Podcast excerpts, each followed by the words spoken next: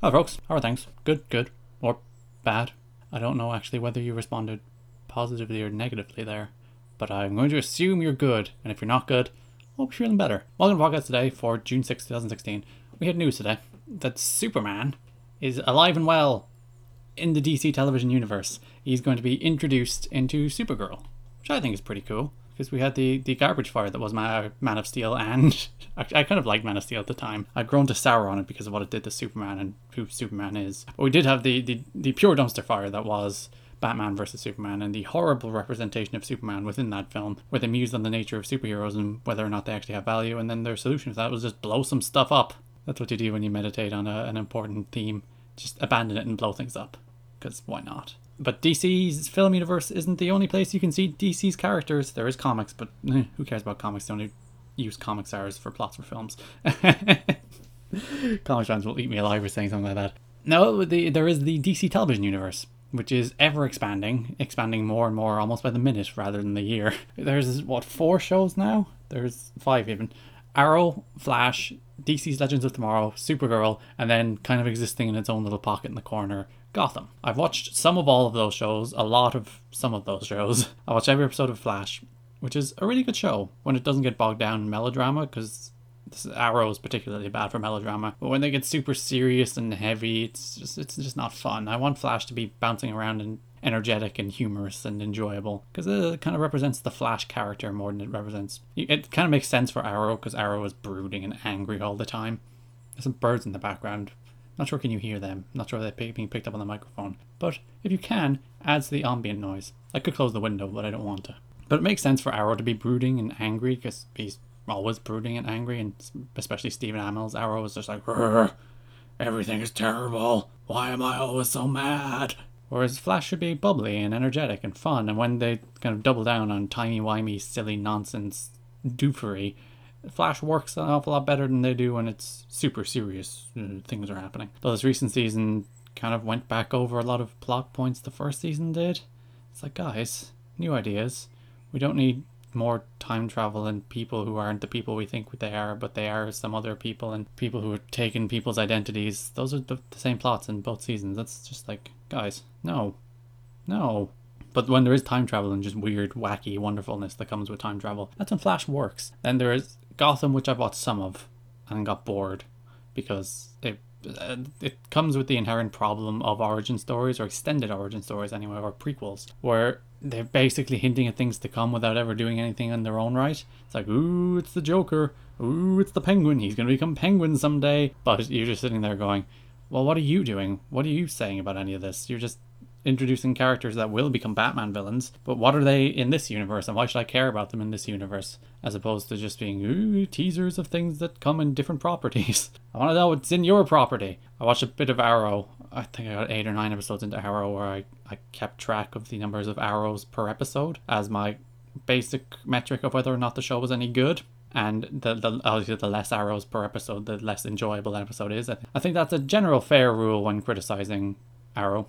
The show is called Arrow. It should have a reasonable number of arrows, but it, it just it's too brooding and serious and angry. And I've watched some other recent episodes, and it, I know I'm jumping in in a period where I've gotten very little setup, but it just seems they've gone off the rails. The Lazarus pits and resurrections and freaking ninja cults.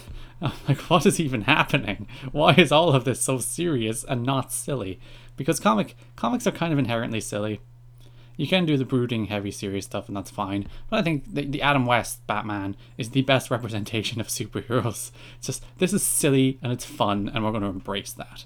And I, I, you can make other things, and I'm perfectly happy for other people to make other things, and I, I encourage it because I don't like the same people making the same things. I've said that plenty of times. I like different people making different things. But my cup of tea, fun, light, bubbly, entertaining.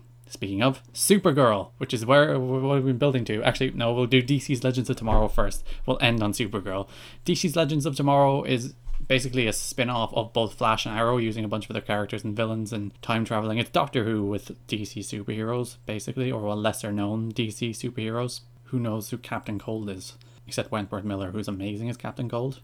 There is no pun he will not throw out. He's basically a better version of the Batman and Robin Mr. Freeze. And I love Batman and Robin. That film is amazing. If you don't think it's amazing, you have a problem. Ooh, it's camp. It is. It doesn't pretend it's not. It has bat nipples. What more do you want out of a Batman film than bat nipples? But DC's Legends of Tomorrow, it's hokey, it's silly, it's kind of over the top and goofy.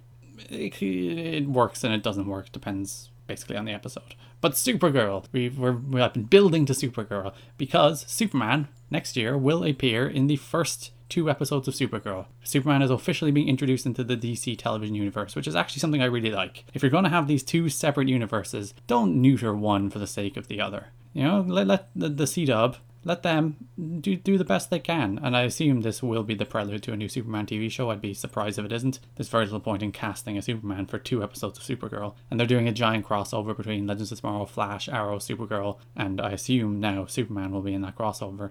So they're going to do basically their own little Justice League on TV, which is neat. But if you never watched Supergirl, and actually, I, would recommend if you're to watch any episode of either Flash or Supergirl, watch the episode of Supergirl with the Flash crossover. That is just a, a pure 40 minute piece of delight. It is utterly just colorful and bright and bubbly and entertaining. And that's what Supergirl is. It, it does, and it doesn't try to be dark or gritty. It's occasionally serious, and you know, Supergirl questions whether or not she can do what she's trying to do, and she has crises of confidence and, and evil things trying to stop her. But generally, the tone is, is light. It's energetic. It's we're just here to have a bit of fun. That's the point of our superhero show. I'm really excited to see that they're not kind of cutting off the legs of the the TV universe to protect the films. You know, we can't give them Batman or Superman because they're the film characters. Because Smallville ran for 10 years on TV, and fair enough, that was technically never Superman. He was always only Clark Kent in that show until the very, very, very end. But shows they were willing to put the, the Superman character on TV before, and they're doing it again. Because he was in Supergirl in the background. He was never shown. She contacted and engaged with him here and then by like email and text. But he's officially showing up and I assume this will be a prelude to a TV show. I wonder will they start a Batman TV show? I hope they do. If you're going to do two universes, do it right. Don't half-ass it. CW will officially be the home of just every DC Comics character known to man. It's going to be an Aquaman show and a Green Lantern show, though I think those would be harder to do on a television budget. So yeah, I was happy to see that news. I'm happy to see that Superman is coming to Supergirl, and I assume eventually his own show. What do you think? Do you watch any of these shows? Do, do, do you disagree with my assessment of Arrow just being total lunacy nonsense? Hit me on Twitter at Garrick or E-T-D-K-I-D-N-E-Y. Subscribe on iTunes. Subscribe on SoundCloud or like or follow on SoundCloud, whatever the SoundCloud word is. Find me on Twitter. Thanks for listening. Bye bye.